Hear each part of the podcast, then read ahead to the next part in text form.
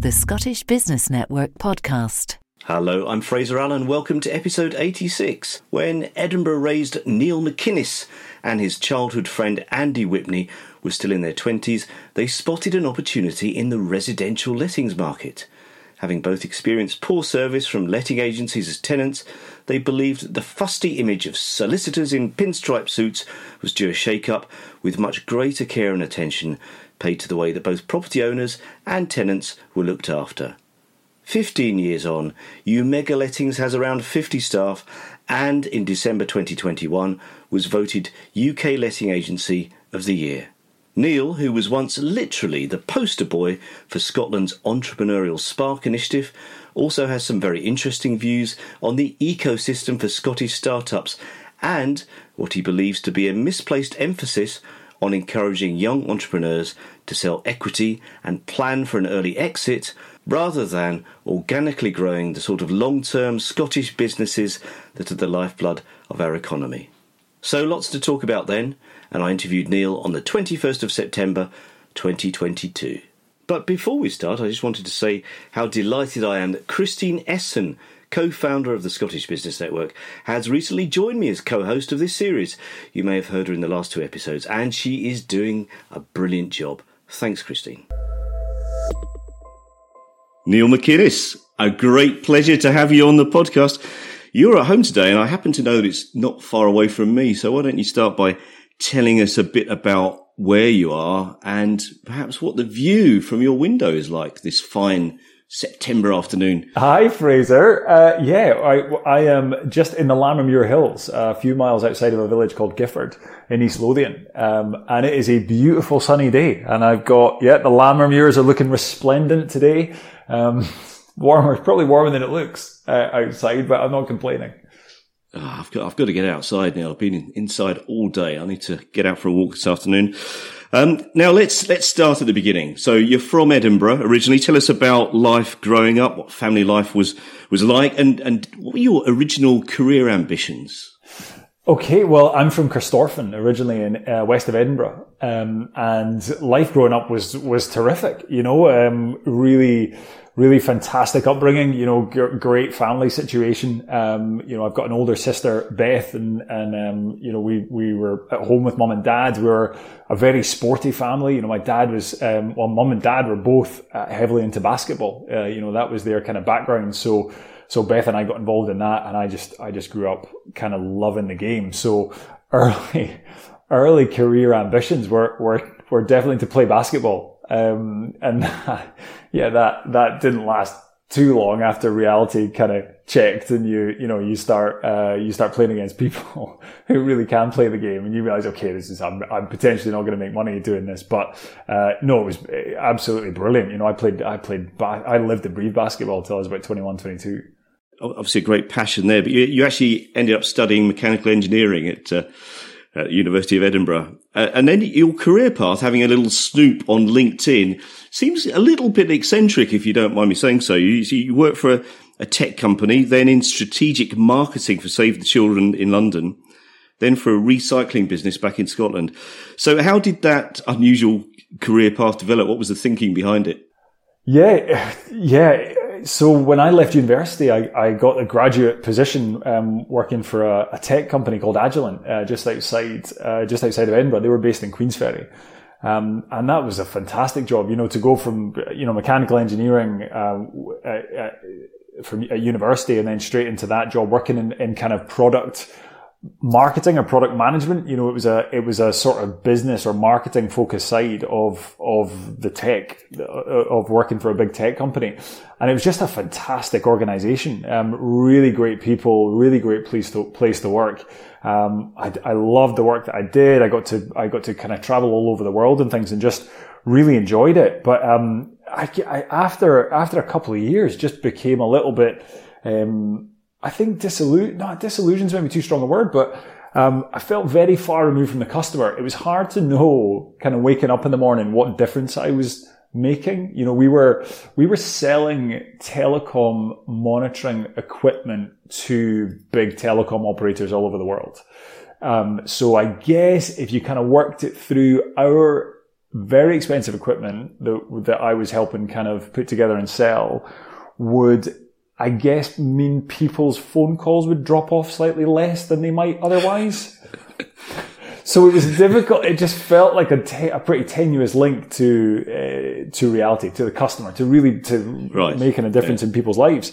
So I, I, I, did that for a couple of years, and then at, at the age of 22, 23, um, I went off. I took off traveling for for a year and a half. Did the you know went off around the world and and that was just a fantastic experience and came back 18 months later um, and moved down to london. Thought okay this is you know i now uh, having learned everything i, I did uh, when i was in my first job uh, i then managed to get a position at save the children in london working in fundraising. And thought oh this is this is it. You know this is direct uh, you know my job is is going to be directly related to having an impact. And changing the world. And, and that was a fantastic organization. Met some incredible people. Met my wife, Kelly, was, was working, was there at the time. And that was how we met. And, um, yeah, just loved it. Just loved living in London and, and living the London life and just really, really enjoyed it. Um, and then got a little bit disillusioned with that as well, Fraser, to be honest. There's a pattern here. There's a pattern emerging, um, where yeah, what happened there? So it was it was full of really kind of well meaning people, or certainly were, they were on the surface anyway. And my job at Save the Children was to be looking at how effectively we were fundraising and could we do it better. Um, and the, the answer was, yeah, we could do it a great deal better, but it was going to require change and it was going to require some, you know, tough, tough moves within the organization. And, and, they for whatever reason at that time they just weren't willing to do it and and but yeah i was i was getting good feedback i was being promoted and it was it was just a, it was a, it was it, it was kind of working out well for me personally but it was there was just something pretty hypocritical i think about the whole thing so I thought, no, this isn't this isn't for me. Kelly and I were looking to to leave London, and we Kelly got a job um, back in Edinburgh. Even though she's from South Wales, she got a job up in Edinburgh. So we moved we moved back up to Edinburgh and I left Save the Children and I thought, right, um, I got a job or I, I found this company, applied for this job and, and, got a job working for a small Scottish company that was recycling. So a private company, you know, profit making but they were um, re- their business model was recycling mobile phones and printer cartridges. So take, making sure printer cartridges weren't going into landfill.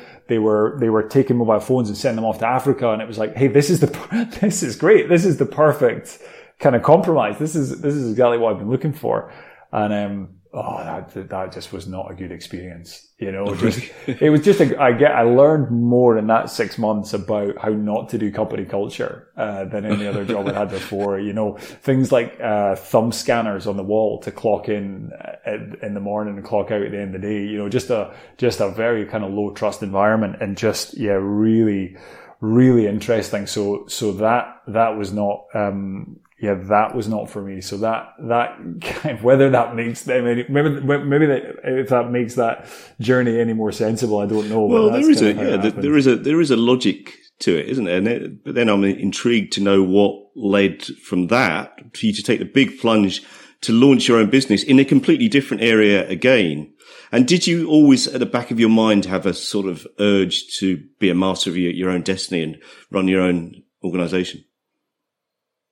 I don't know if I, I, I don't know if I always had an urge to do it, but I think by the time I'd left, but by the time I'd left that third third job, um, yeah, I definitely was. I definitely had had given up hope that there was an organization out there that, that was going to do was going to be all the things that I wanted it to be. So, but I, by then I was I was definitely interested in in um, working for myself and, and kind of doing things my own way because I, I I just thought the rest of the world was mad. You know, I think from from learning how different organizations had worked and learning what, what, you know, just how, how the real world of work worked. I just, I, I thought it was all a bit, I thought it was all a bit crazy. I, I just thought there was a better way of doing it. Um, the stars kind of aligned because my, you know, my, my best friend from, uh, from when I was young, Andy, you know, I moved in across the road from Andy uh, when I was 11 years old, and we, you know, we grew up together. You know, we were his his um, he lived across the street from me. His his family was like my second family. It was it was just we were so tight. Our parents were were, were best friends. You know, still still are today. So it's um Andy was was on a was on a similar journey to me, and that looked completely different, but when when I kind of came back to Edinburgh in uh, in what was that late 2006, early 2007, uh, Andy was reaching a similar point. He got to via a different road where he was pretty disillusioned. He was pretty fed up. He was now he was hell bent on on kind of doing things his own way and working for himself and the the stars aligned. There was an opportunity for us to for us to kind of come together. His background was in surveying. He was working in property in Edinburgh at that time, just doing you know bits and bobs for people, and he he was looking after a small lettings portfolio. He was he was he was sort of on the on the first rung of the ladder if you like, in that area. And, and there was an opportunity for me to, for me to work with them and kind of go in with them. And it was just, it, it was the perfect opportunity. We, we gave it, we, we wanted to do things our way. We both had our own experience as private tenants in Edinburgh. Um, not been a good experience at all. And we, we thought we could make a dent. You know, we thought we could, we could make a difference. And this was a perfect opportunity to kind of do things our way. So we, we teamed up, uh, not knowing if it was going to work, but, um, hell bent on giving it a shot. So, what, what, what was? Can you tell us a bit more about that thinking? What was the kind of USP? Was it all about? Uh, well, you'd had some bad experiences with culture, so presumably, as you went on to build the organisation, you wanted a very positive culture among the people working with you, but also the way you looked after your your uh, property owners and tenants. Yeah, yeah. So we didn't we, we didn't really know strongly at that time what we were about, but we knew what we were not. You know, that was much easier for us to put a label on. And we weren't these pinstripe suited, you know, guys that, that had behaved like solicitors and just kept people at arm's, re- arm's reach and, and really, uh, de, I guess, depersonalized or, or sort of dehumanized the whole, um, rental process or rental experience. That was certainly our, our direct experience of it. Um, so we were just, you know, we were, we were two guys who were going to look after people and do, and, and just do the best we could for them.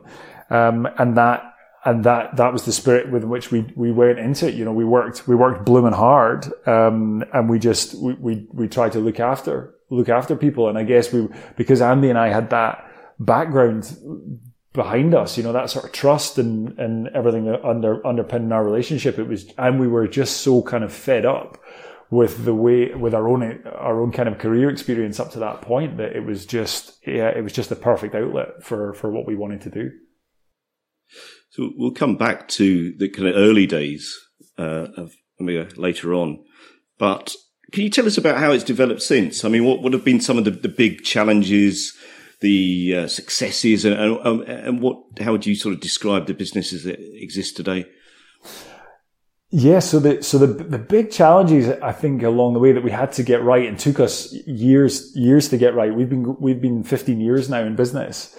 Um, was was when we got when the customer base grew. You know, we our our approach was was uh, successful. People liked dealing with us. They liked what we did.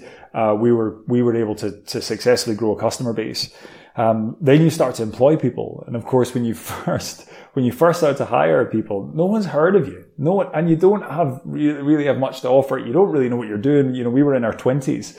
So it's hard to get people to, to come to work for you. And, um, yeah, we, and we didn't really know what we were looking for in terms of hiring people. So it took us, it took us a long time to get that right. Um, and then, but once we did, once we started hiring the right people, I guess, for our organization and what we were trying to do, um, then it, that then you can start. Then you can really start to to go in the right direction. Then you can look at the conditions that you're creating. Then you can look at your company culture and all that kind of thing. But when you're when you're just bringing the wrong people in the door from the start, it's uh, I don't think you can do it. You know, I don't, I don't, I don't think you can make significant progress in terms of the rest of the company culture and that kind of thing. So that was the biggest that was the biggest thing we had to get right. If you look at where we are today, we've just we've got a, we've got a fantastic team. You know, we've got more than fifty people working in the organisation now, and it's just um, I'm just really proud of of being part of the team. You know, this is the organisation I always wanted to work for.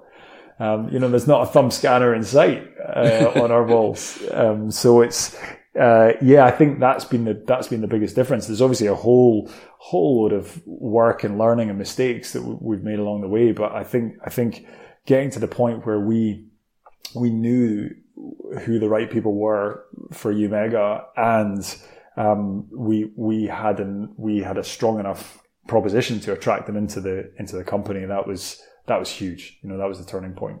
Certainly, I mean, just looking at your website, having seen your offices in in Quarter Mile in Edinburgh, it's sort of a mile away from my own sort of experiences, very dowdy kind of lettings companies, you know, as you say, very cold. It feels more like a kind of young tech company, the sort of culture that you've, you've developed there. Um, now going back to the, the early days, uh, now you, you were part of the entrepreneurial spark incubator program. It's based, uh, which was based at the RBS HQ at Gogarburn. In fact, you were literally the the poster boy for entrepreneurial spark, uh, and I think I remember seeing you many years ago before I'd, I'd met you uh, on the website and so on. So, how how useful did you find that support looking back? It, it was it was a great experience. So we when when eSpark came along, I remember watching a um, BBC documentary on on eSpark, um, and it just and it just been fantastic. Just the lights going on and just being like because oh, it looked like entrepreneur school like it looked like, hey, you know, this is, here is this, this thing, this program, um, which is gonna, is gonna teach you all about starting a business and run the business and all this kind of stuff. And we were, I think I, I saw that documentary. We were probably about five years in by that point, and I hadn't really, you know, I just thought it wasn't for us. You know, we weren't, it, not that it, I didn't want to do the program, but it just like Umega lettings wasn't for eSpark. Like it didn't, I, I just hadn't considered that there'd be a there'd be any kind of tie up there. And then I, we were at a, um, an event, and then I were at an event somewhere in Edinburgh. I can't remember what the event was, and there was someone there from eSpark. They had a stall in the in the trade show or whatever, and uh, going up and chatting to someone there, and they were like, "Yeah, you should apply. Like, you should come, like, come on in. You know, you could learn this, you could learn that." So yeah, lo and behold, we applied, we got interviewed, we kind of went through, and we got we got a place on the on the accelerator, in the in the kind of incubator. Um, so it was great, you know, I thought, brilliant. This is off we go to, to entrepreneur school. This is great. Uh, because we'd been so, I, I, guess up to that point, we're about seven years in by this point. We've been so kind of internally focused, um, on, on what we were doing and not, maybe internally focused is the wrong word. We were kind of isolated. You know, it really felt like we were, we were doing it by ourselves. Our sector isn't, the networking isn't, isn't very good in our sector. The agents don't really, aren't very open. They don't really speak to other letting agents. We, we try to change that. We try, we try to be a, the opposite example of that, but it's just tough. It's just tough to build, uh, good, good friendships and good relationships within, between letting agencies. So we were, yeah, we, we definitely felt, um, quite alone, I guess, in what we're doing. Luckily, you know, we had, we had each other in terms of being able to peer support us, ourselves and that kind of thing. But when we got into eSpark, it was just brilliant. It, it kind of, it opened, it really opened us what we were doing up to other people and we were getting external reference and feedback and things. And, and they put an advisory board around us, three people who were going to kind of push us and they were, and they had frameworks and stuff for us to work on. They introduced me to the uh, model of growth mindset. Uh, that you know this famous model made made famous by uh, Carol Dweck in the United States, but that was really helpful for us because it then informed our recruitment, it informed our company culture, and, and a lot of stuff we've done since. So it it really opened me up to that to that world of what else was out there and and what was relevant for us. So fantastic in, in that respect. It was, we were, we were a little bit of a square peg and round hole because on almost in day one in, in eSpark, uh, I remember having a conversation with someone and they were like, Oh, you, you know, are you looking for investment for people to invest in your business? And me going, no, not really. Like, well, no, in fact, we're not. We're definitely not. Um, and then, and almost being like, oh, like, people kind of looking down their nose at that uh, as to you know where well where are you where are you getting your money from? Like well our customers you know? But that was it was bizarre to me that that was a kind of a foreign concept in that in in that kind of setting. And it was all about um, the whole kind of system was set up around getting you ready to to sell part of your business to investors. And they were kind of queuing up to to look at the production line of businesses that were coming through and, and, you know, being able to kind of in, in invest in them and accelerate them, I guess, and do whatever they were going to do. But it was, it, it, was a very kind of strange concept for us. Does that make sense?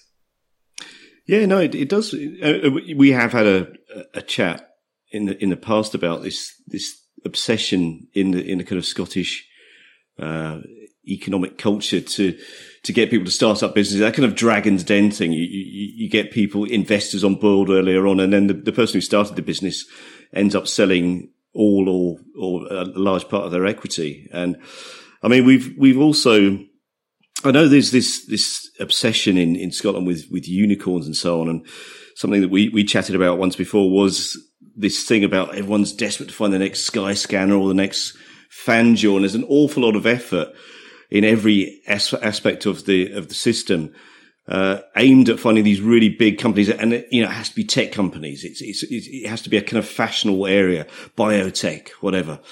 Uh, whereas, you know, lettings, you've, you've set up a business, you, you and Andy, got 50 employees. You're here for the long term. You, you retain all the equity. You're, you're creating employment within Scotland and, and you know, paying taxes in, in the UK and, and so on to me, that seems like a, a, really, really important part of the, the Scottish economy. Do you think that there should be a little bit, bit more emphasis on encouraging startups that are going to grow organically and, and retain um, their their roots in Scotland? Yeah, it's it's a good question. I think there's two ways to look at that. I think if you've got the the um, entrepreneur or the founder in mind, you know, there a lot of the people who go into these uh, kind of accelerators is they're young or they're inexperienced. So they're not necessarily young in age, but they're they're inexperienced. I guess. I mean, everybody's everybody's inexperienced when they start out. Uh, you know what they're doing. Nobody's nobody's set up a business before in terms of where they're where they're trying to go, or, or very very few people have. So you're you're immediately you're always playing catch up with yourself uh, in that respect. And I think I think with these, with the accelerators and incubators and the emphasis being on, oh, you need to sell equity, uh, to, to people who've got money, who are, who are looking to, who are looking to make money out of it.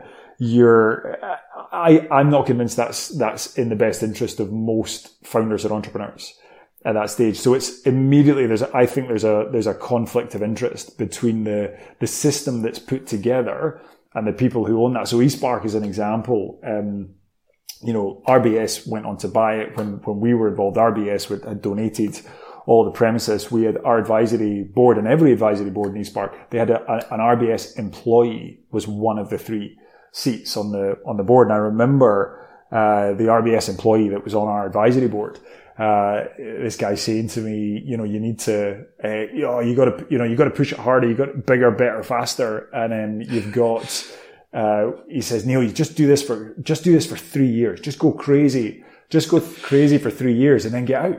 You know, and that's get out. And this is, this is a guy who, who had, had, had no experience of what he was talking about. But I, at the time, I think I've got two, two daughters.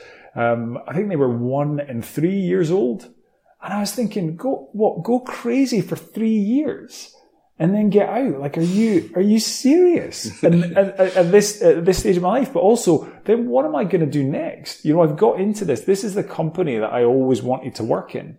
We believe in what we're doing. You know, we talk about smashing stereotypes in terms of what we're doing and, and the the impact that we can still have in the sector that we're working in is enormous. So they get out three years and do what? So, it, but, but he, it, we were just speaking different languages. He just, he didn't understand my perspective. I, I think I understood his, which where he, he was just like, I don't get it. Like you'll just, your company will blow up. You could be massive. You'll, you'll make a ton of money and then you walk off in the sunset. You know, he, they're, that he, he's thinking that's what my best interest is in that relationship. And it, and it, it's not, it couldn't be further from the truth. So you're, there, there's that whole, um, uh, lost in translation that we're essentially speaking different languages. So there, there's that aspect of it.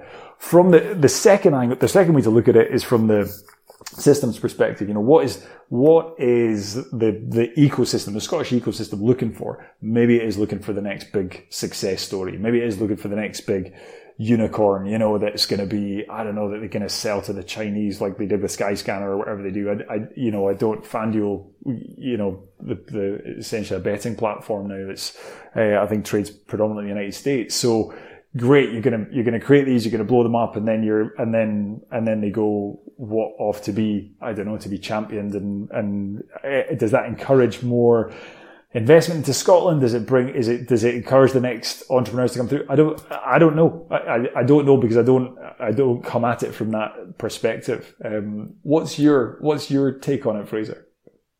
Well, you know, I think the, the RBS guy that you spoke to is probably. I'm sure he was giving what he thought was his his best opinion, but you know, I, I doubt that he'd ever run his own business, and I think there's just a prevailing sort of attitude within the, the, the kind of ecosystem, uh, the, the, the, government side of it, the, the public side, public sector side of it. Because I've been on the, the Scottish Enterprise Fast Track program a few years ago. And it was very much this thing. It was all, I, I, was much older than a lot of people on it. It was, it was, it was mainly kind of people in their twenties who'd come up with a, a great idea for an invention or some sort of tech thing. And they were all being sort of encouraged to do very much what you've just described. You know, there was no talk of building their own sustainable business and retaining all the equity in it. It was all about, we were being taught how to pitch to dragon, you know, to angels and whole Dragon's Den thing. And I, I think a lot of people in that kind of public sector environment also haven't run their own businesses. That's not true of everyone, but, um, so there's this prevailing thing that, that, that that's what we need to do because it's kind of sexy. It's Dragon's Den. It's all about entrepreneurs, you know, whereas actually, I mean, I, I ran my own business for many years as well. I never regarded myself actually as an entrepreneur. I regarded myself as a, an owner manager of a business, which doesn't sound very, very exciting, but that is what the vast majority of the uh, businesses in Scotland are. And I, I think it would be, I think the other issue is that the, a lot of the, the bodies that are promoting uh, entrepreneurialism in Scotland, uh, business growth in Scotland recruits all the usual kind of Dragon's Den type characters to come in and speak to people. You know, so if you're, if you want to be serious about starting a business, you're going to be hearing from all, you know, all, all, the, the Duncan Bannatynes of this world that will be dragged in on, onto a stage and talk to you. You won't be hearing so much from people like yourself who've organically built, built a business and, and, you know, business that they've always wanted to work in, in, your particular case. So I think there's a lot of food for thought there, isn't there?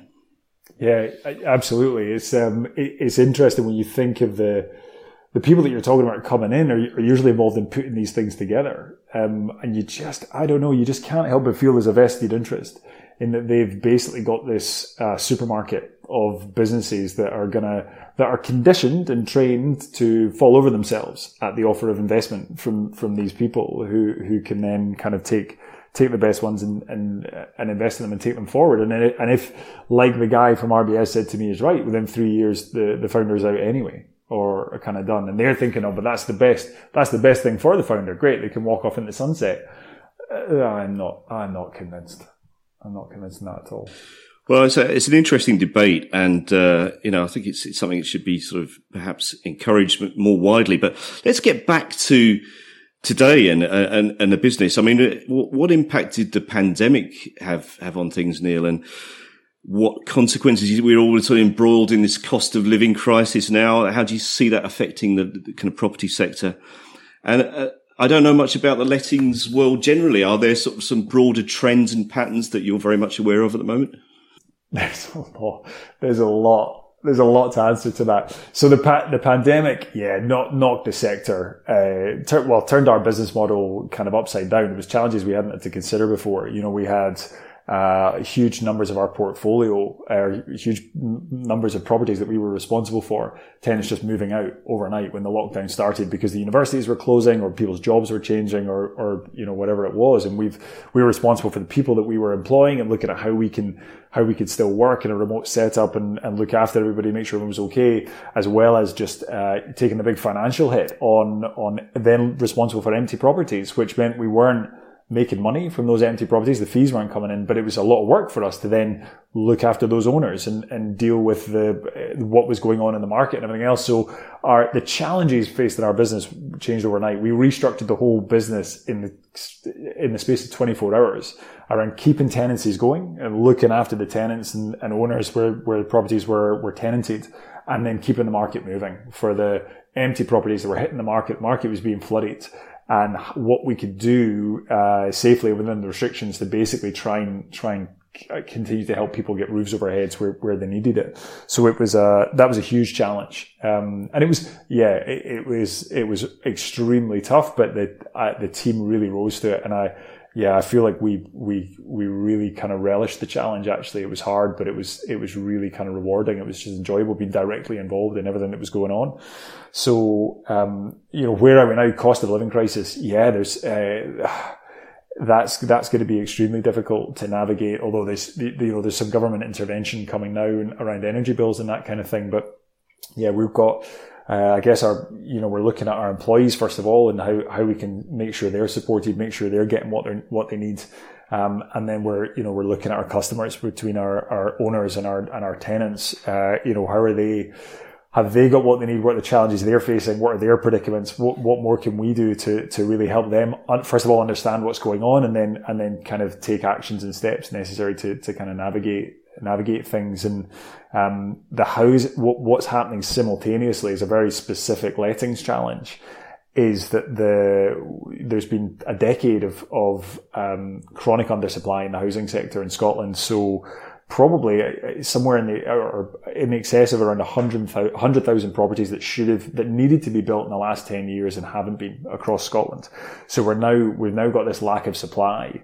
Um, at the same time, you've got um, less properties on the rental market than than ever before. Uh, certainly in the 15 years that we've been doing it, we've never known a gap between supply and demand like we've got just now. Demand, tenant demand is up something like 154%, and there's only a third on the market of what there would usually be at this time of year. So this is just this huge gulf, which is creating an almost unmanageable um, demand from prospective tenants. You know, we've got people walking into the office every day looking for properties that we just haven't got. You know, we're just struggling to to kind of rent them out to people. So that's that's creating different challenges for us because we, we can't let let stock that we haven't got. Uh, the rents as a result are shooting up. So Scottish government is understandably trying to do something to, to cool rents in the, in the cost of living crisis. But they, by limiting rents, so they've frozen rents over the winter on existing tenancies.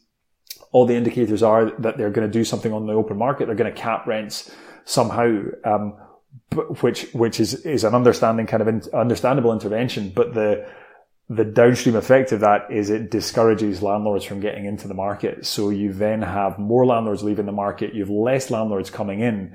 And this stock problem that we have at the moment, uh, where we've got only 25% of the stock that we would expect to have on the market at this time of year, uh, that gets worse. Uh, and and as and then rent rents want to go up again because we'll advertise a rent at twelve hundred a month, we'll get hundred applications and you've then got tenants offering 1600 1700 a month for those properties understandably because they're they're they're just they're desperate. They're desperate to to get to get somewhere to live. So it's it's a really complex situation. Um, we're we're trying to navigate it. We're trying, you know, we're engaging with government, the regulatory bodies. We're doing everything we can to help tenants, uh, and and in a way that we can sustain, um, because it's uh, it's a it's a tough challenge. So, really, just a really interesting time in the rental sector, and we've never known anything like it in 15 years. It's definitely a new challenge. It's one we're responding to. Um, but yeah, what, how it's how where we're going to be this time next year in terms of the rental sector, I, I, I don't know. It doesn't. I can't see how it's going to change significantly. I was going to ask you, Neil, if you have any sort of big uh, ambitions for the business sort of going ahead. But from the sound of things, is it just a case of of coping with with what's being thrown at you at the moment, or or is there some sort of big vision beyond that you're you're pushing towards?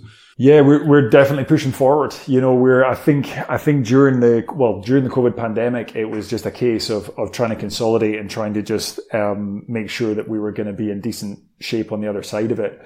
Uh, we, we came out of that phase about 12 months ago and it's, and really we've been moving forward since then. So we're, our business is still growing. You know, our customer base is still growing as, as we get, uh, better and better. What we do is we, as we understand the challenges better for our owners and our tenants and just what we can do for them. So we're we're looking at, at, significantly improving what we do over the next 12 months or so. That will, because of the market that we're in, it will that will lead to kind of modest growth. It won't be spectacular, um, but it will be there'll be sort of spectacular improvement underneath it, if that makes sense. Um, we've also got into a state agency over the last couple of years uh, because that's a, there's a sector with really similar conditions to the letting sector. You know, I talked about smashing negative stereotypes and pinstripe suits and all the things that we don't that we don't stand for that are the opposite of what we do. Um, those conditions uh, are are pretty pretty rife in the in the the solicitor estate agency market as well. So so we're looking we're taking our approach into that. We've been doing it for the last couple of years. Um, we're doing more and more sales all the time. So that that's that's a really uh, exciting growth area for us um, within Edinburgh. So yeah, we're we're we're not standing still. We're really we're looking to push on. We've got um, we've got a long a long road ahead of us in terms of what we can do and the, and the dent that we can make. So it feels like we're just getting started. Um, but that's that's how it's always felt, and it's um, yeah, it's quite a it's quite an exciting way to feel, to be honest. Great. So lots to keep you occupied. Uh, one question we always like to ask is if you could give one piece of advice to the young Neil McInnes as he was setting off into the world, what would it be? I think uh, in terms of the Umega journey, I, th- I think just um, understanding that it does uh, just being patient, I think, and we we were Andy and I were really frustrated in the early years where we knew our service was good, we knew we were better than a lot of what was out there, um, but we just weren't seeing that in our growth. We weren't seeing that in our customer numbers. They were growing steadily, but but not uh, spectacularly and then gradually that changed and it, and, and the business kind of tipped and we, you know, we really, we really kind of took off and we were able to establish ourselves. And I think, I, I think just understanding then, and I think the same is true now, um, it will, it will all, it will all bear fruit. It will all come through. Like just keep going. Um, I think it's easy to think, oh, we're wasting our time here. You know, we've been we've been doing this thing for three or four months now, and there's not we're not noticing an impact in our uh, in our growth numbers or anything. But just understanding that focus on the problems, focus on on solving the problems, I should say, and, and making and getting better at what we do, um, and really keeping a strong customer focus. It will work. All of that will work out. All of that will kind of will will come will come through. So. I think just just stay the course. Just just be, back yourselves, believe in what you're doing, and just keep going. Sound advice. And we're coming to the end now, uh, and we got five little quick questions to ask you. What's the first record you ever bought? I believe it was an album called To the Next Level by a, a band called MN8. And that's not, you know, that's not Emanate the the full lettered spelled out word. That's the letters M and N and then the number eight. They were a terrible British R and B band from like I don't know the early nineties or something. Um, and that was the first record I ever bought. Thank you, Fraser. Don't remember that, that one. that's that's yeah, fucks me there. Now you're a big sports fan. We we know about the basketball. Tell us about a, a sporting moment, either playing or watching, that really stands out for you sticking with the basketball theme, I remember uh, when I was, I must have been about 17, we, we went, my dad got, got us tickets for me, my mum, my dad, and my sister. We went to Paris uh, to see the Michael Jordan led Chicago Bulls oh, wow. came to came to Europe to play in a in a tournament called the McDonald's Open where they were playing against like European champions and, and things and other teams from all over the world and it was absolutely fantastic. Just you know, I'd I'd grown up idolizing Michael Jordan and everything that he'd done, and yeah, to go out there for a couple of games and see um, just see Michael Jordan, you know, doing his thing uh, in real life was was something I'll never forget. Where is your favorite place in the world? Oh, probably the probably the Himalayas. I, I, we had the we, we went out there in 2018. We took the kids. The, uh, the girls were only seven and nine, and um, Kelly and I went out there with with the girls uh, in 2018. We did a trek. We, we we trekked in the Himalayas, and it was just the most magical experience. I think the country of Nepal and the people are incredible, and and just the time that we had, and I think the age that the girls were and stuff. It was um, it was the trip of a lifetime. Something I'll, I'll never forget. Amazing. Um, what is your signature dish in the kitchen? dish in the kitchen. Uh, my signature dish in the kitchen. I don't know. I, I, think what springs to mind. It's not. Te- it's in the outdoor kitchen. It's chicken wings on the barbecue. I love that. and I and I, am usually the one that eats most of them. But um, uh, you cannot beat chicken wings on the uh, on the barbecue, and that is yeah, that's something that come rain or shine, always looking forward to getting out and doing those. Sounds good. Uh, and finally, Neil, what, what does your perfect weekend look like? Perfect weekend. Uh, we'd have to start with park run on a Saturday morning. Uh, that's something we tend to do as a four. Love it. Incredible organization. What a, you know, there's a, there's a lot to be learned from park run, I think, and everything that they do. Amazing. Um, and we, we then go to Bostock Bakery in East Linton, uh, for some cardamom buns, which are out of this world. And then home for a barbecue, obviously, get the chicken wings on, and then get the uh, get the fireball lit, and uh, just yeah, just sit under the stars and just um, yeah, just just uh, enjoy ourselves. I think sounds great. I've just had a bit of toast from Bostock as well. Nice. you, check you out. the old sourdough. Well, Neil, thank you very much. Really interesting to, to hear the, the story of Umega and um, and your own sort of thoughts about the, the Scottish ecosystem for business startups, etc. Thanks very much. Thank you, Fraser. Absolute pleasure. Thanks very much for listening. We'll be back with another episode soon. Bye for now. To find out more about the Scottish Business Network, simply visit sbn.scot.